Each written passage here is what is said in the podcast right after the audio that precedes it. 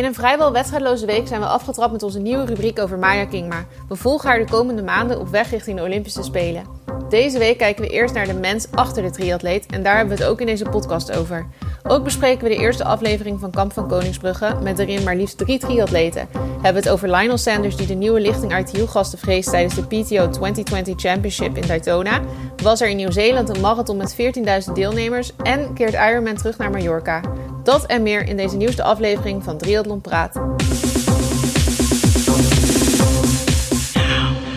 Nou Arjan, ik weet niet of jij gisteren de persconferentie hebt gezien en of jij het zwembad nog wel eens opzoekt, maar volgens mij mag je er voorlopig niet meer in. Nee, ik uh, zag het inderdaad. Uh, al die publieke ruimtes, waaronder zwembad, inderdaad, is uh, weer twee weken, minimaal twee weken dicht. Dus ja. beetje jammer. Het gaat niet goed, ja. Het is eigenlijk gelukkig dat het nu dan een beetje najaar is, dat er toch even geen wedstrijden zijn. Maar duathlons zitten er deze winter ook niet echt in, hè? Nee, het is, ja, het is die tweede golf echt, hè. En uh, we hebben het er al vaker over gehad.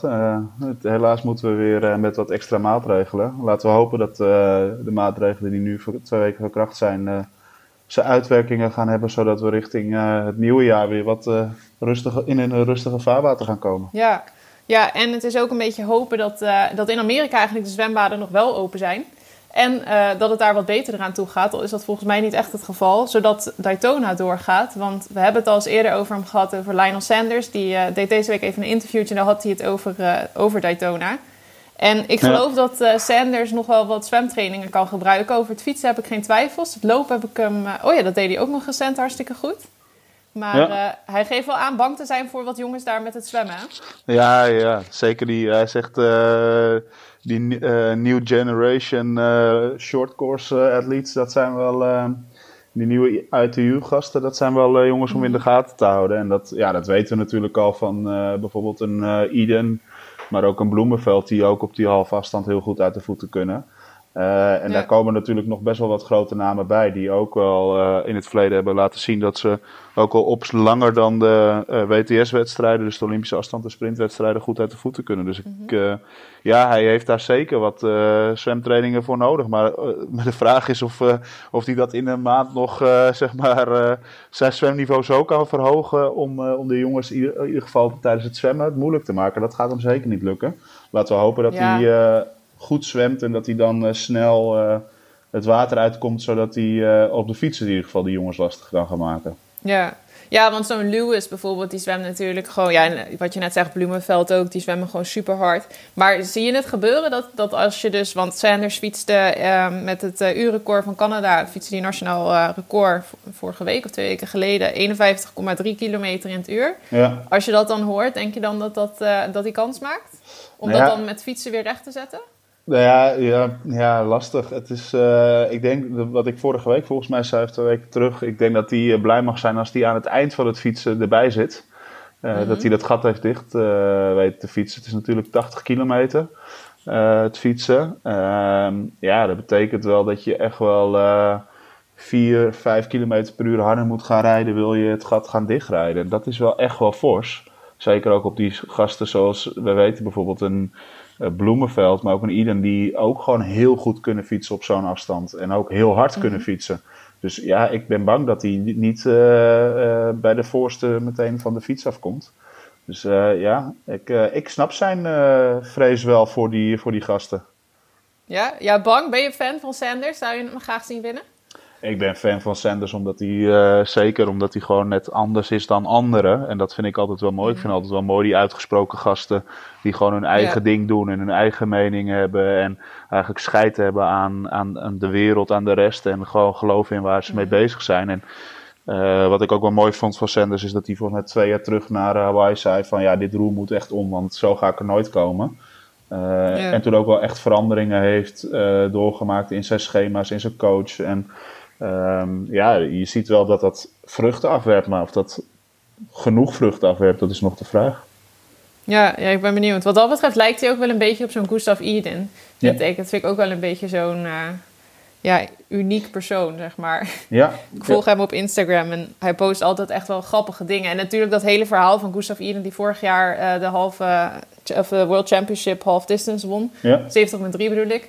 En uh, met die pet, dat hij finished. Op zijn gewone fietsen, niet, niet ja, op het op zijn gewone fiets ook nog. Ja, en dan een interview geven dat hij ook gewoon geen tijdritfiets heeft achteraf. Ja. maar vooral dat hij een pet op had van een of andere tempel zomaar ergens in Taiwan. En dat dat helemaal viral ging na de finish. Dus op zijn finishfoto had hij die pet op.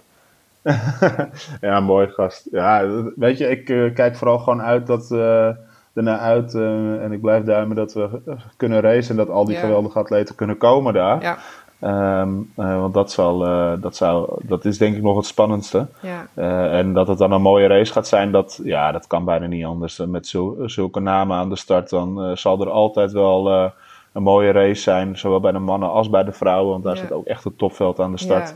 En ja, dan, dan denk ik, uh, uh, dan hoop ik gewoon nog dat er uh, een verrassing zijn. Dat wij hebben het nu over namen als Sanders, Eden, Bloemenveld, Louis. Um, maar misschien zien we straks nog wel een verrassing ertussendoor. En dat zou ook altijd mooi zijn. wie weet wat Pieter Hemerijk kan doen bijvoorbeeld. Ook altijd wel goed op een halve. vorig jaar winnaar van de World's Bonus van Janus Family. Dus ik ben benieuwd of hij tussen die grote namen misschien wel voor een verrassing kan zorgen. Het is ook wel zo dat vaak als je dan zoveel van die grote namen hebt, dan kan er ook iets heel raars gebeuren. Dat zie je op Hawaii bijvoorbeeld ook. Dat er in één keer een paar heel erg door de mand vallen. Ja. Die, ja, waar, waar de verwachtingen hoog gespannen voor zijn. Maar het gaat wel ergens over, hè? want de prijzenpot was een miljoen en er is deze week nog eens keer uh, anderhalve ton bijgekomen. Het is echt bizar. En volgens, volgens mij is, was het nu zo, als ik het goed gelezen had, was dat uh, PTO heeft er anderhalf ton aan uh, dollars bij gedaan om dan te zorgen dat in ieder geval elke pro die aan de start staat minimaal 2.500 euro prijs, of uh, 2.500 dollar prijsgeld krijgt. Ja, dat is wel echt heel bijzonder. Dat, is, dat gebeurt natuurlijk normaal nooit. Dus dat is in, zeker in dit jaar voor al die atleten die daar die toch het risico nemen om uh, ja, helemaal op reis te gaan. Want niet iedereen, voor niet iedereen is het om de hoek natuurlijk dat er toch iets te verdienen valt in ieder geval. Dat het de reiskosten compenseert. Ja, ja, dat is heel mooi. is mooi om te zien. En uh, ik denk vooral dat, kijk, voor de jongens en uh, meiden is dat natuurlijk ook heel erg mooi. Uh, en dat is een mooie opsteken. Maar ik denk vooral dat iedereen naar uitkijkt om eindelijk weer te racen. En dan ook echt op hoog niveau te racen met al die wereldtoppers. Ja, precies. Ja, het wordt een mooie wedstrijd. Het is inderdaad echt heel erg hopen dat het doorgaat. De signalen staan in ieder geval volgens mij vooralsnog op groen. Het klinkt allemaal alsof het uh, kan gebeuren. En als je ziet wat er met die wielerwedstrijden allemaal kan, dan, dan hoop je toch dat het met een triathlon ook moet kunnen. In Nieuw-Zeeland gaat het ondertussen ook hartstikke goed. Daar ging het eigenlijk al best Zo. wel lang goed. Want heb je gezien dat daar gewoon ja. een wedstrijd was met 14.000 deelnemers afgelopen weekend? Ja, een marathon, ja, hè? een marathon. Echt bizar. Ja, het is... Kijk, het is eigenlijk vrij normaal. Uh, nou, 14.000 is natuurlijk al wel heel veel mm. natuurlijk. Uh, gewoon het aantal deelnemers. Maar ja, normaal is het voor ons allemaal normaal dat we een marathon hebben. En dan kijken we niet eens naar een marathon in Nieuw-Zeeland met zoveel yeah. duizend deelnemers. Want ja, dat gebeurt elke week wel ergens op de wereld. Ja, maar nu is het eigenlijk een unicum. En dat is wel heel apart eigenlijk. Ja, het is heel gek. Ik moet dan echt, als ik zoiets zie, moet ik echt even erop klikken. En dat trekt me meteen mijn aandacht. En dan ja, dan, het eerste wat ik ga doen is uitzoeken van wanneer was dit? Of dat de datum wel klopt en zo, of ik het goed zie. Maar het ja. was toch echt. En ja, in Nieuw-Zeeland hebben ze het gewoon op het moment best wel onder controle, schijnt. Dus het, uh... Ja, ze hebben, daar, ze hebben daar natuurlijk heel snel heel strenge lockdown. En uh, mensen die niet. Uh, ja, het is een eiland, dus je kan het vrij goed afsluiten. Dus mensen die volgens mij weer naar Nieuw-Zeeland wilden komen, moesten het eerst twee weken in, een, in quarantaine in een soort quarantainehotel. Ja. Uh, dus ze konden dat heel goed controleren daar en hebben dat vrij snel onder de knie gekregen. En het was niet wel, Nieuw-Zeeland was ook al, uh, wat ik las drie of vier weken geleden, een rugbywedstrijd tegen Australië, waar ook ja. al uh, 30.000 man op de tribune zat. Ja, dat is toch even wat anders dan we hier in Europa zien momenteel. Ja. ja, het is in ieder geval wel goed om te zien dat het, dat het toch onder controle te krijgen kan zijn als je de maatregelen, als je echt de juiste maatregelen treft. Maar het is ook heel lang spannend geweest. Want een uh, vriendin van mij die, die deed toevallig mee aan de halve marathon. Haar vriend deed de hele. En die vertelde dat ja. het, die, die, heeft natuurlijk de hele tijd alles gevolgd. En het was ja. echt heel lang spannend. Volgens mij een week van tevoren heeft uiteindelijk de overheid gezegd van... Uh, het, het, kan, het mag. Want het, het, ging ook weer eventjes een keertje wat minder. En wat er dus ook nog gebeurde... is dat er een brug kapot ging in Auckland. Dus in de stad waar de marathon oh. was. En die brug was onderdeel van het, is onderdeel van het parcours... En uh, volgens mij is dat echt al een tijd geleden gebeurd. Misschien wel anderhalf maand geleden of zo. Echt wel even een tijdje terug. Maar er zijn twee vrachtwagens op elkaar gebotst. En dat is, de schade is zo groot geweest dat die brug dus nog steeds afgesloten is. En het zo. was ook nog spannend daardoor of, of het doordat misschien dan weer de wedstrijd niet door kon gaan. Ja, dat is echt bizar. Dat zou je echt zien in dit rare jaar. We hebben het natuurlijk al dit jaar al in, uh, in Davos gezien. Konden we eindelijk race op ook een mooi veld dat daar aan de start stond bij Challenge uh, Davos. Uh, moest het worden stilgelegd bij de eerste beklimming omdat er onweer was. in, ehm, bij Duin in Almere moest het zwemonderdeel halverwege de dag worden gecanceld vanwege de harde wind. Je zou altijd zien, dan is er niks met corona, dan is het wel wat anders dit jaar. Het is echt een beetje een raar jaar, maar gelukkig uh, kon het in Auckland wel gewoon doorgaan uiteindelijk. Ja, op de een of andere manier is dat de wet van Murphy of zo. Hè? Ik heb dat echt ook heel vaak, of nou gelukkig niet heel vaak, maar ik heb dat wel eens zelf ook zo'n dag, dat dan alles gewoon tegen zit. En dan op de een of andere manier, misschien is het omdat je niet helder bent, doordat dan het eerste misgaat. Maar goed, in dit geval kan dat het niet zijn.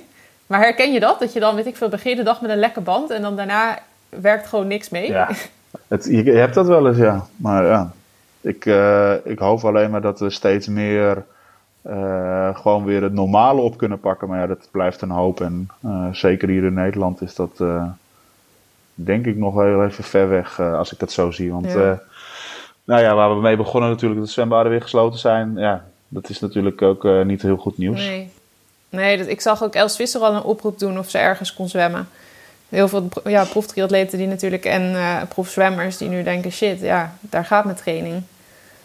Ja, ja ik uh, ben benieuwd, want nou, misschien heeft ze nog wel een sponsor die zo'n zo'n soort, hoe heet het, zegt? Zo'n Endless Pool, dat is dan een merk, maar je hebt meer van dat soort merken. Mm -hmm. die, die die ergens hebben staan. Misschien kan ze daar nog wel ergens zwemmen, want... Ja.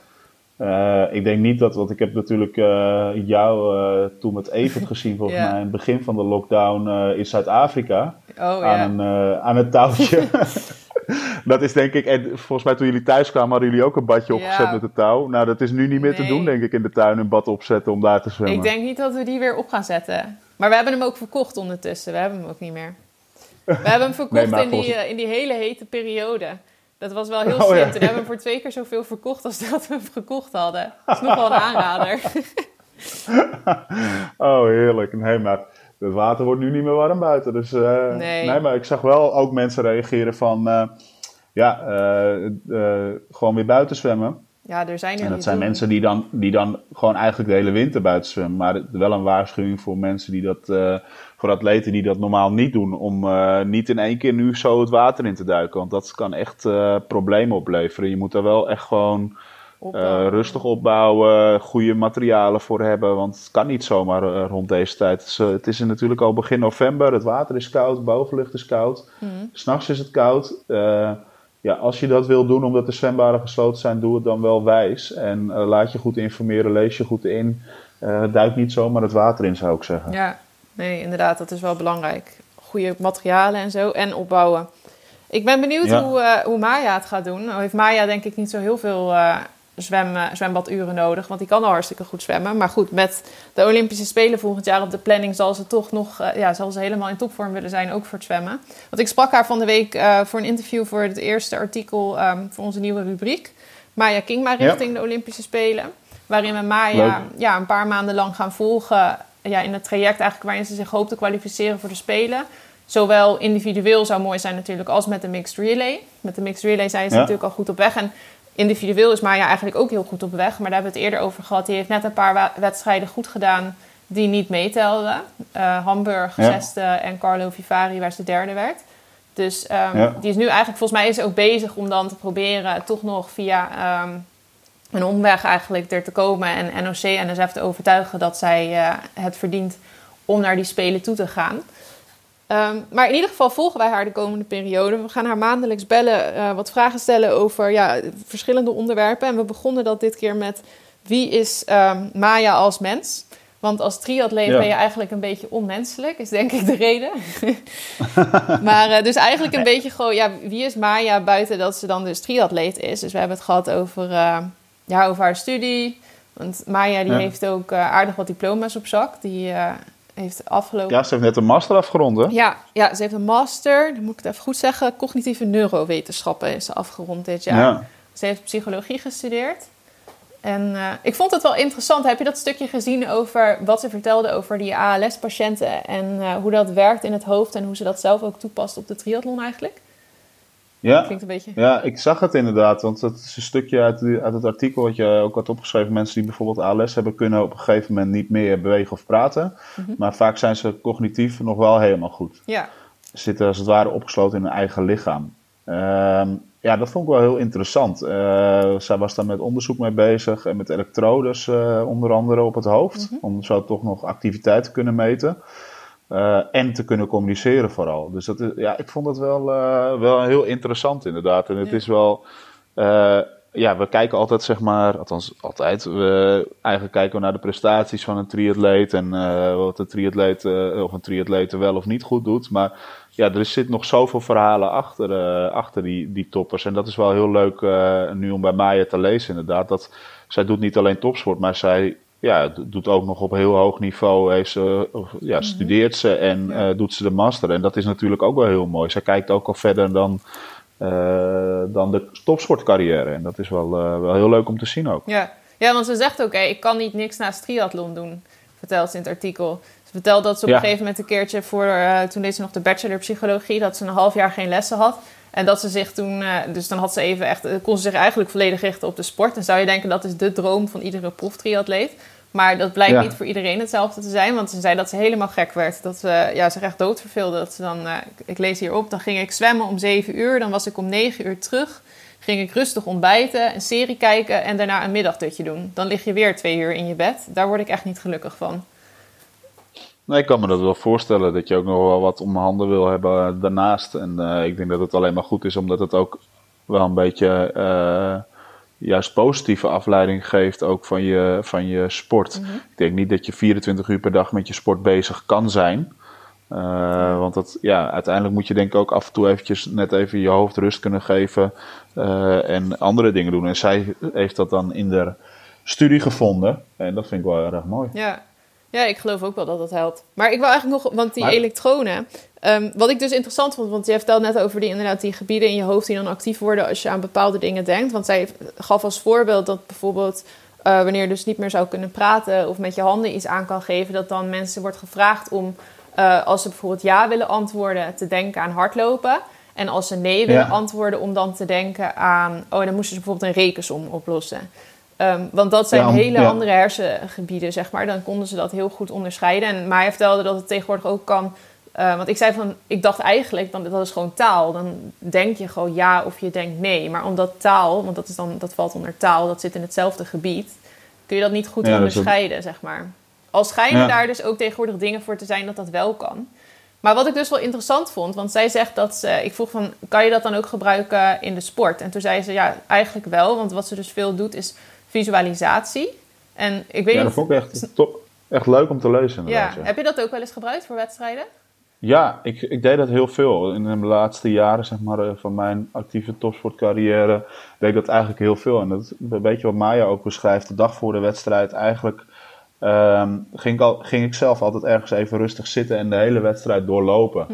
Van wat, eh, maar ook van uh, voor mij hielp het heel erg. Uh, ik kon ook best wel gestrest zijn, maar wat kan er misgaan in zo'n wedstrijd? Yeah. En dan zag ik dat misgaan en dan dacht ik: oh ja, oké, daar moet ik alvast op voorbereid zijn. Dan uh, kan dat niet misgaan. ik noem even wat, mijn zwembrilletje vergeet ik of zo, weet mm. je. ik sta bij de start en ik denk: ik heb geen zwembrilletje. Dus ik ging echt vanaf de voorbereiding tot aan de wedstrijd zelf, maar ook wat zij omschrijft van. Het, het, gevoel van de klappen krijgen tijdens het zwemmen, ademtekort, uh, die, een bocht maken om de boei. Uh, ja, dat visualiseerde ik me ook inderdaad helemaal. Dat vind, dat vind ik wel heel grappig. Ik zie dat wel meer steeds meer atleten doen. het mooiste vind ik altijd wel um, die bobs, ik weet niet of je die.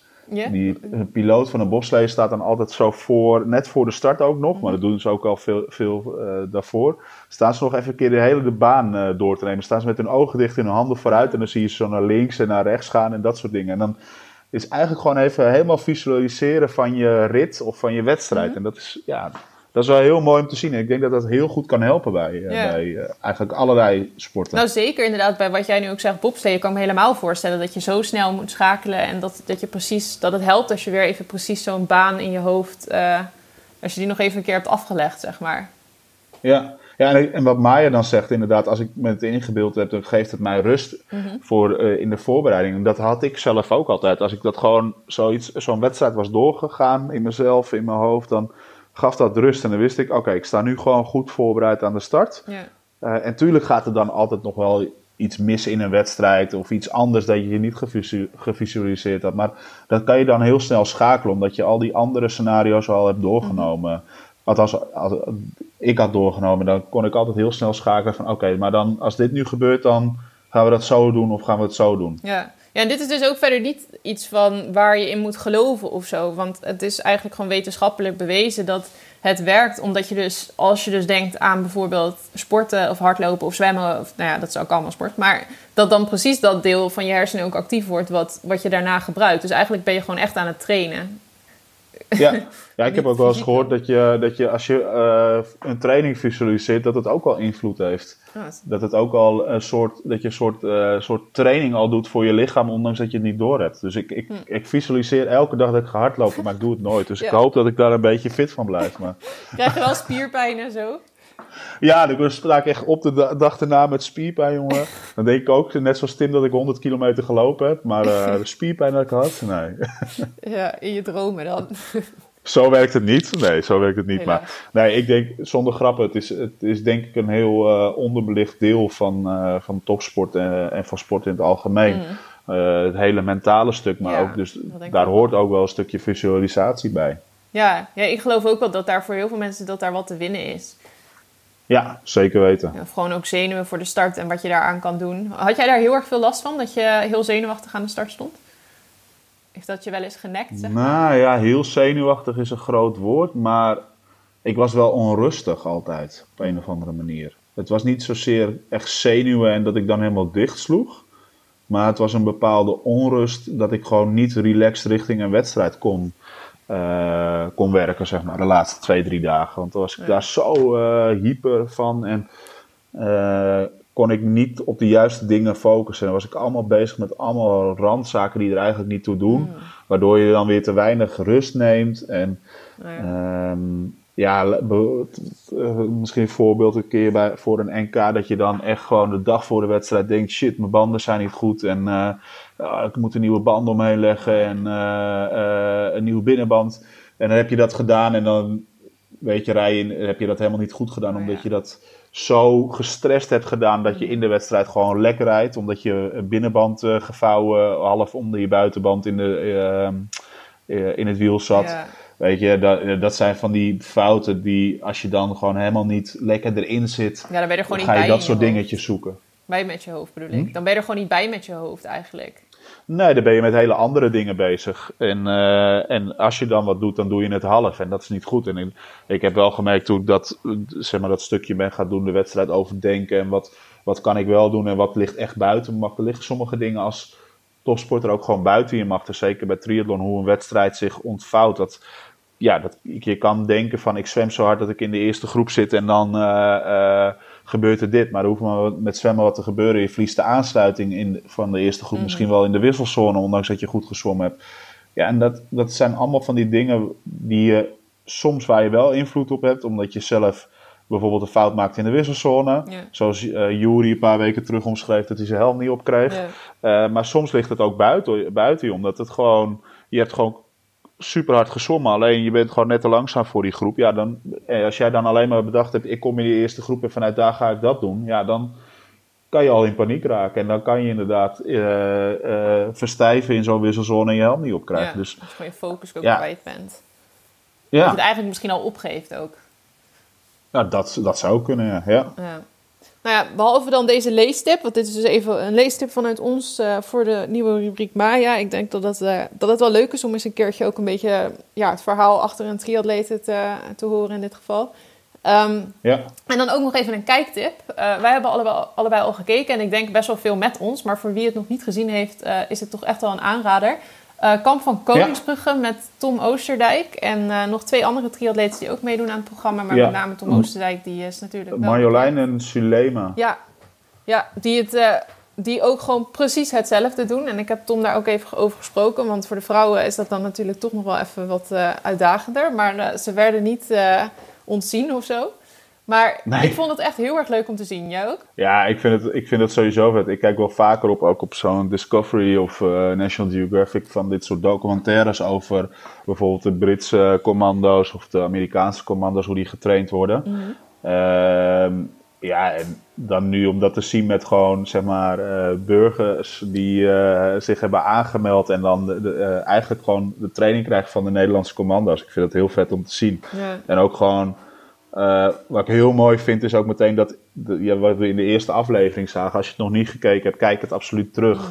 Kamp van Koningsbrugge op Nederland 1 uit mijn hoofd. Ja, NPO 1. Op zaterdag om half negen. Ja, prime time. Zaterdag of zondag? Nee, zaterdag. Zaterdag of zondag? Zaterdag. Zaterdag, ja. Om half negen.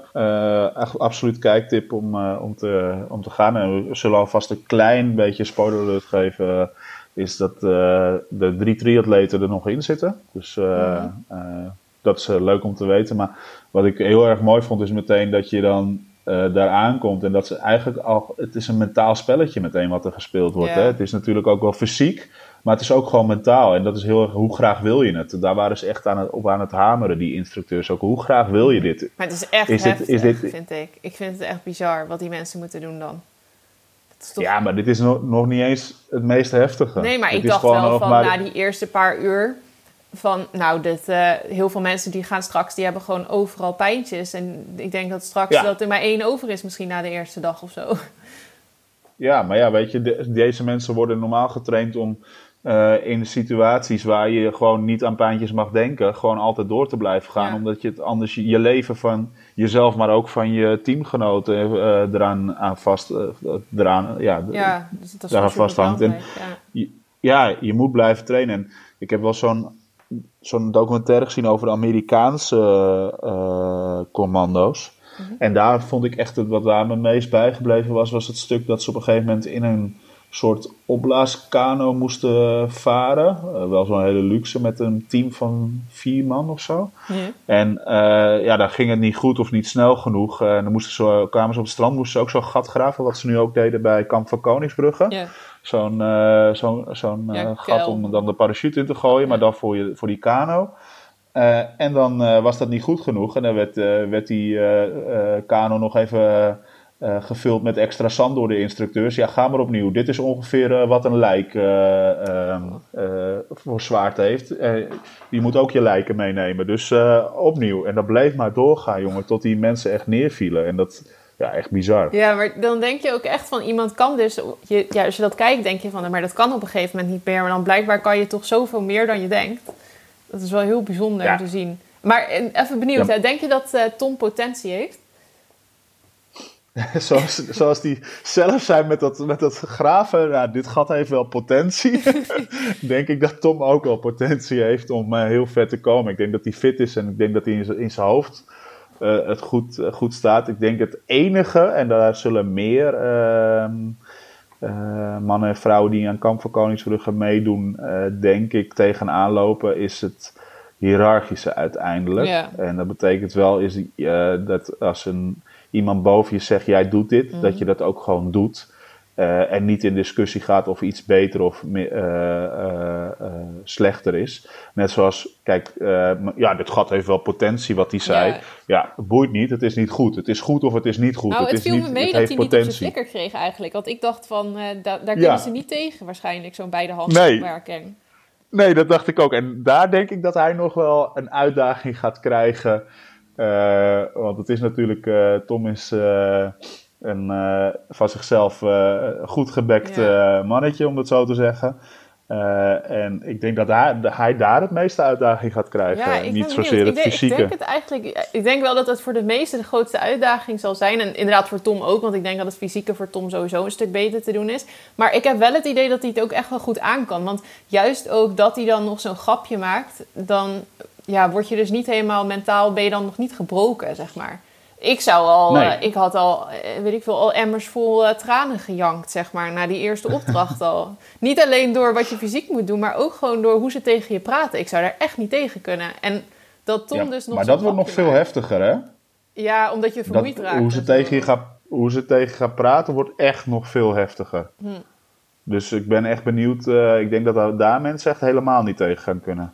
Ja, ze waren inderdaad... Want ik heb eh, een andere documentaire gezien, Wilskracht. Ik weet niet of je die toevallig ook hebt, hebt gezien. Nee. Nou, is ook nog wel een aanrader. Is eigenlijk een beetje hetzelfde idee. Maar ehm, daar, eh, dat is dan gewoon eh, één documentaire, dus niet meerdere afleveringen of zo. Maar daar waren ze echt ook pittig tegen. Maar die, daar was dan een man en die liep gewoon mee met de echte selectieprocedure. Dus er waren ook gewoon mannen bij die dat echt... en vrouwen, nee, vrouwen waren er in dit geval volgens mij niet. Maar die dat echt wilden gaan doen. En... Oh, dat, maar ja, ik ben benieuwd of het misschien wordt het met eh, Kamp van Koningsbrugge ook nog wel zo erg. Want dat was echt slapen op de grond in, de, in het bos. En gewoon, ja, als je dan niet goed stond, weet je wel, dat je dan een snauw kreeg. eh, dat je iets niet goed deed en dan dat iedereen daarvoor gestraft wordt of zo. Ja. Het ging wel echt ver. Ja, dat klopt. En dat, dat is, zie ik hier ook nog wel gebeuren. Want uiteindelijk gaat het, wat ze ook zeiden, niet alleen om je individuele prestatie, maar je moet ook je teamgenoten helpen. Dat is natuurlijk in de, in Ja. de strijd ook straks zo. Van, kijk, je laat je teamgenoot hier niet achter. Dus het gaat niet alleen dat je steeds als eerste er staat. Het gaat er ook om dat je mensen dan helpt als je ziet dat ze het moeilijk hebben. Eh, en dat betekent dus dat als je bijvoorbeeld eh, met z'n allen niet op tijd bent, omdat er eentje te laat is, ja, dan kan je gewoon met z'n allen weer opnieuw of eh, moet je met z'n allen straf, Ja. straf doen. Ja, dat, dat is best heftig. Ik, Ja, en, en daarom heeft Oosterdijk het ook niet echt makkelijker dan de rest, zei hij. Want hij moet dus ook gewoon mensen gaan helpen. Dus hij kan wel heel snel zijn, maar dan is het aan hem om de, de twee die bijvoorbeeld het minst snel zijn mee te trekken. Ja, ja dus dat, En hij zei ook, maar dat vond ik wel heel... dan, eh, Want we hebben het over Tom, maar ik- dat vond ik aan die Su- Sulema, als ik het goed uitspreek, ook wel heel mooi. Want die zat er in die eerste opdracht wel eh, met dat... eh, ehm, dat ze Tijgen aankwamen, en dat, de tenue aantrekken, of dat, oh, die overal aantrekken, was ze redelijk laat en ging dat niet helemaal goed. Eh, En dacht ik al van, oh, die gaat het moeilijk krijgen. En toen bij die tweede opdracht zag ik haar echt eh, mensen ook gewoon duwen naar voren. En Oh, eh, ja, met, met dat rennen. Want er was zo'n man die afgevallen was. En die, Ja. die was zij even aan het pushen van, kom mee, kom mee. En aan het duwen in zijn rug. Dat ik dacht van, ja, dat is wel Ja. mooi. Dat is wel wat erbij hoort. Het is wel van, we doen het met z'n allen uiteindelijk.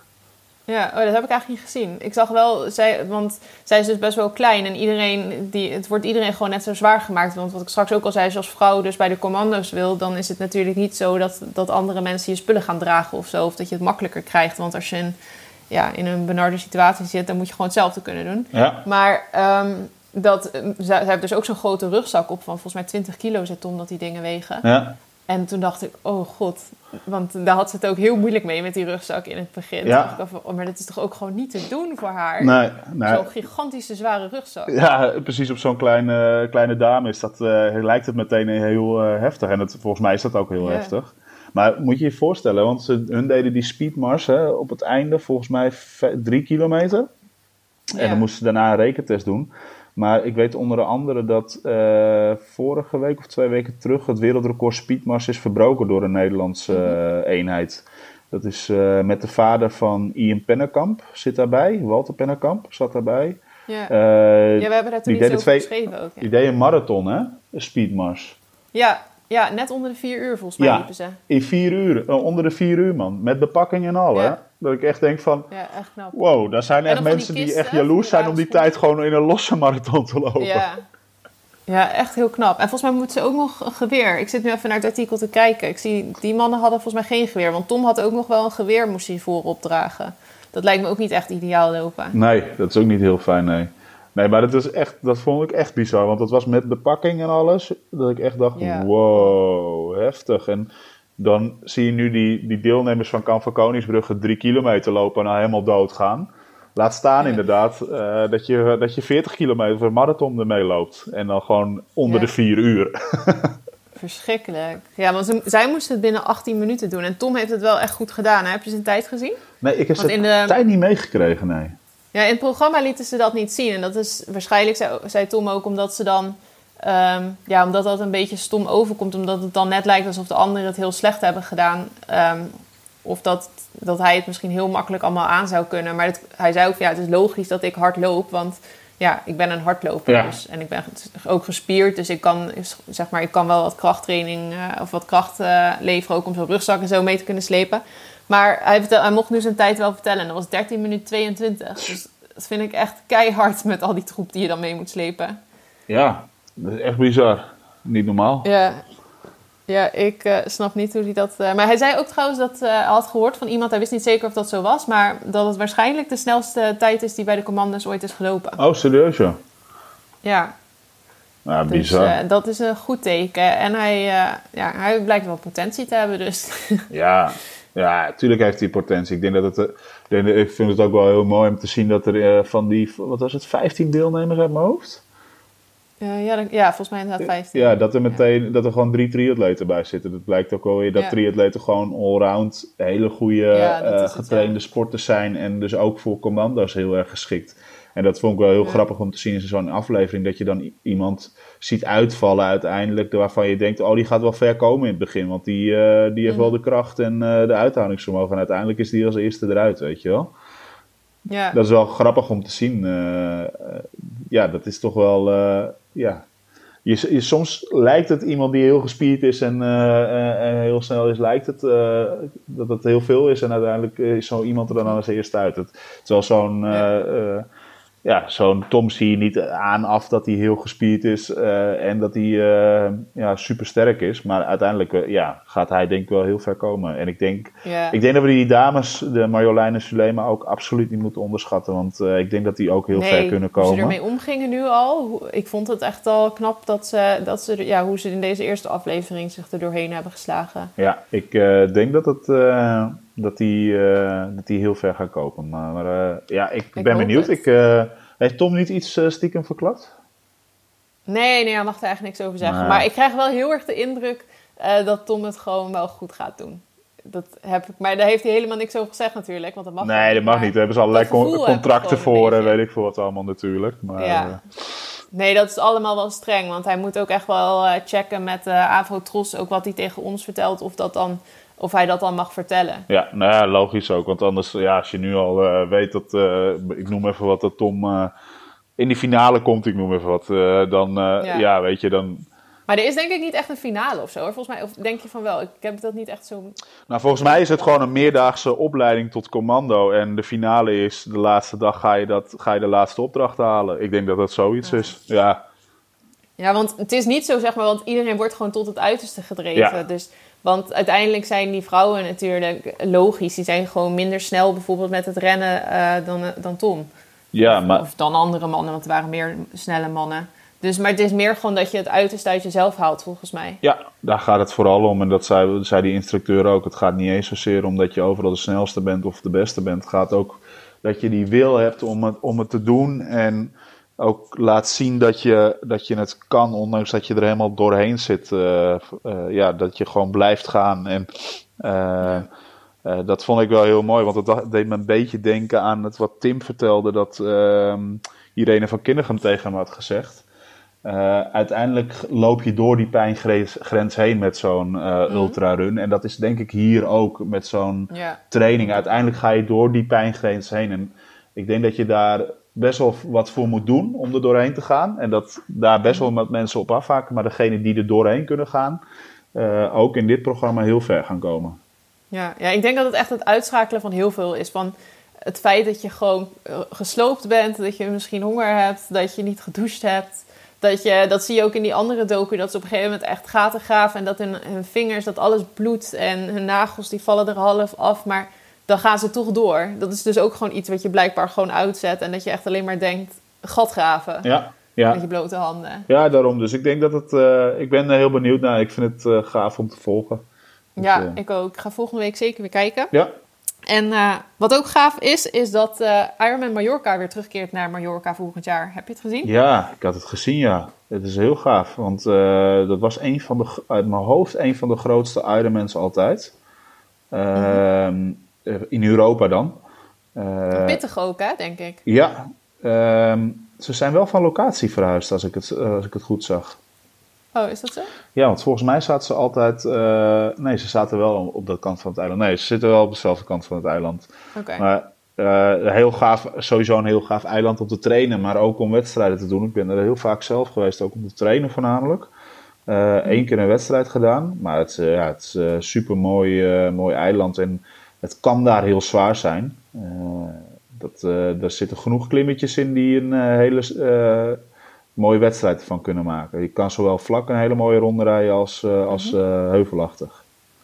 Ja, nou leuk dat er weer een, een optie bij is op de kalender. Dus tenminste ook hopen dat hij volgend jaar gewoon op de kalender blijft staan. Maar het is pas 15 mei, dus ja, ik hoop toch echt dat we dan dat we eigenlijk bij dat soort data nu niet meer hoeven zeggen van nou laten we hopen dat. Maar goed. Nou ja, ik, uh, ik weet het niet. Ik, uh, ik schrok al toen, we, toen, er, toen er in de persconferentie werd gezegd tot halverwege januari geen uh, buitenlandse reizen meer. Ik had het wel ergens gehoord. Ja. En toen dacht ik in één keer, oh ja, maar ik ga nog niet eens anderhalve maand later ga ik naar Lanzarote toe. dat komt ja, ook wel ineens heel dichtbij. ja, ja ik, ik zie het wel en uiteindelijk hoorde ik ook een, uh, iemand van de reisbrand zeggen gisteravond na de uh, persconferentie. Ja, uh, je kan beter op de Canarische eilanden momenteel zitten dan in Nederland. Dus, ja, dat is ook wel echt ja. zo. Maar ik snap met de wintersport, kan ik me nog wel wat bij voorstellen dat ze dat niet zo'n goed idee vinden. Want dan zit je wel echt heel erg op elkaars lip. Vaak. Nee, zeker niet met de feesten erbij. Ja, dat sowieso niet. Dat, dat is sowieso geen doen. Dat is ook een beetje een superspread ding geweest, toch? In Europa eigenlijk, toen de... Ja, wat ik begreep heb wel. Ja, ja, er zijn meerdere van dat soort evenementen geweest. En... Nou ja, in ieder geval, goed nieuws dus, ook nog in deze coronatijd. Want er komt er gewoon een, uh, een long distance naar, uh, erbij in Europa, waaruit je kan kiezen. Dus dat is... Uh, ja, dat, dat is heel mooi. Dat is heel mooi. En ik denk dat het een he hele populaire wedstrijd gaat zijn onder de Nederlanders. gok dat ik denk ik ook wel, ja. ja. Ja, dus dat is leuk. Nou, dan spreek ik je volgende week weer. Yes. En dan is Tim er ook weer, want die is er nu even niet. Want uh, zijn vriendin is jarig, dus die zijn even een feestje aan het vieren ja, vandaag. Nou, nog gefeliciteerd Tim. En als je ja. dit luistert, ik heb stiekem gehoord, of althans al vernomen, wat zijn volgende punt is op zijn lijstje. Dus ik ben benieuwd of hij die volgende week ik met ons wil gaan delen. Dat ik ook weet wat jij bedoelt, maar we gaan het van hem zelf horen. Ja. Yes. Oké, okay, okay. hoi hoi. Doeg.